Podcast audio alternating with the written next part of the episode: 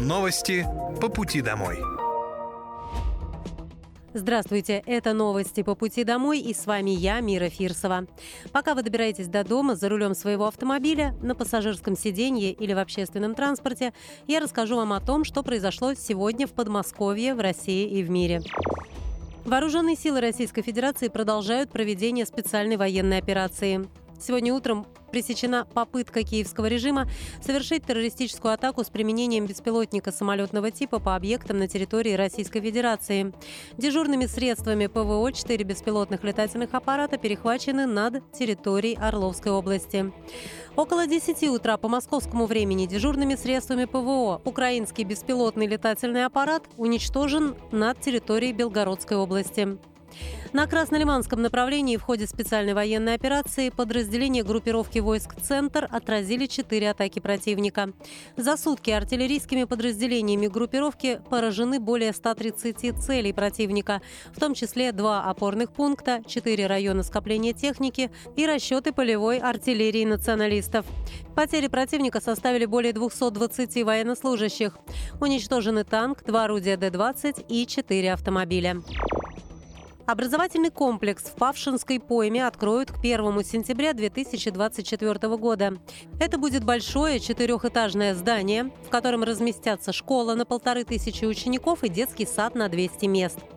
Возведение образовательного учреждения идет опережающими темпами. Его построили уже на 2/3. Специалисты осуществляют устройство внутренних инженерных сетей и наружных коммуникаций. Для этого используют самые современные проектные решения. Губернатор Московской области Андрей Воробьев проверил ход работ, пообщался со строителями и директором образовательного комплекса. Мы сегодня находимся на одной из самых больших школ Московской области. Каждый год мы понимаем, что должны успевать справляться и с транспортным снабжением, теплоснабжением, все, что связано с качеством жизни человека. По образованию у нас очень большая программа, и смысл ее заключается в том, что прирост детей у нас очень заметно, порядка 40 000 человек. Я очень надеюсь, что мы вместе сможем привлечь сюда лучших специалистов. Потому что какие бы ни были прекрасные стены, команды, учителя, их мотивация, их достойный уровень заработной платы во многом определяет качество знаний. В последнее время у нас хорошие результаты и по ВПР, ЕГЭ, УК, Олимпиадам. Очень надеюсь, что здесь ребята с удовольствием будут легко вкладывать в достижения Московской области. Глава региона напомнил, что в микрорайоне учатся более 5200 детей. При этом 3 местных образовательных учреждения рассчитаны на 2700 мест. Новый комплекс поможет разгрузить эти объекты. Детский сад будет рассчитан на 12-часовое пребывание и общеразвивающую образовательную программу. Для школьников будут оборудованы учебные кабинеты, лаборантские, спортивные и музыкальные залы, а также классы для занятий кулинарией и мастерские по обработке тканей, металла и дерева. В школе откроется футбольный и IT-клуб, секция бальных танцев и кружок робототехники. Всего в Красногорском округе сейчас 32 школы и 10 детских садов. В этом году запланировано построить еще 17 объектов образования. Оформление социальной помощи упростили для жителей Подмосковья на госуслугах. Там появилась возможность воспользоваться калькулятором доходов. Новый сервис, который подключили к онлайн-форме заявления, позволяет предварительно рассчитать среднедушевой доход семьи. При расчете учитывается доход за 3 календарных месяца, предшествующих одному календарному месяцу перед месяцем подачи заявки. Например, если заявление подается в феврале, то учитывается доход за октябрь, ноябрь и декабрь. Если среднедушевой доход семьи превышает прожиточный минимум, то пользователь мгновенно получает уведомление об этом. В Подмосковье массовые социально значимые услуги активно переводятся в электронный вид, а госуслуги, которые уже размещены на портале, регулярно улучшают и обновляют. Всего на региональном портале доступно более 300 услуг в электронном виде. Открыт набор в элитное подразделение на контрактную службу в Московской области. Каждому подписавшему контракт полагается единовременная выплата в размере 1 000 000 рублей. Из них 195 000 – это федеральные средства, 200 000 – от региона и еще 605 000 в рамках надбавки из специального фонда поддержки. Служба в новом элитном подразделении предполагает получение индивидуальной боевой подготовки с опытными инструкторами. Всех контрактников обеспечат современной экипировкой. Кроме того, подписавшим контракт полагаются особые условия для взаимодействия с близкими и членами семьи, а также бесплатный трансфер в Московской области из любой точки мира.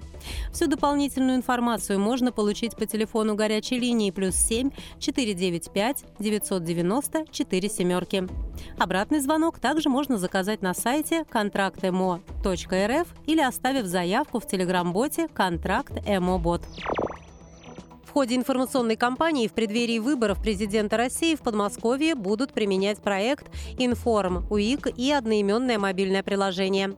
Основная цель приложения – это введение точного учета и правильности логистики среди комиссий для избежания пересечения в работе. Новое приложение предназначено для информаторов, членов избирательной комиссии, которые займутся адресным оповещением жителей Московской области о предстоящем голосовании на выборах, о месте, дате и времени голосования.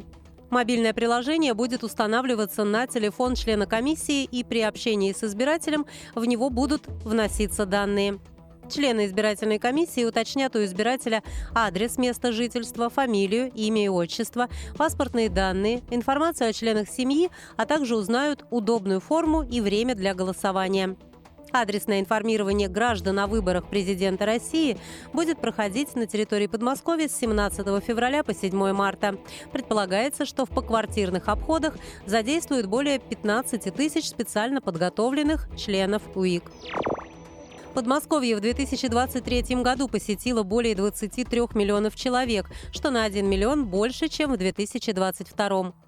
Самыми посещаемыми направлениями стали Сергиев Посад, Коломна, Одинцово, Серпухов, Истра и Дмитров. Во многом привлекательность Подмосковья для туристов обусловлена насыщенной культурно-развлекательной программой. В прошлом году в регионе организовали 30 масштабных праздничных и культурно-массовых мероприятий. В общей сложности их посетили более 300 тысяч человек. А посещаемость парков выросла почти на 30%. Во время новогодних праздников в Московской области побывало более 2 миллионов человек. Помимо этого, в регионе зафиксировали повышенный спрос на заселение в загородные отели. В новогодние каникулы было забронировано 95% номерного фонда. Всего в Московской области насчитывается более 1000 отелей. Ознакомиться с информацией обо всех культурных событиях в Подмосковье можно на туристическом портале welcome.mosreg.ru. Это были новости по пути домой, и с вами была я, Мира Фирсова. Желаю вам хорошей дороги и до встречи. Новости по пути домой.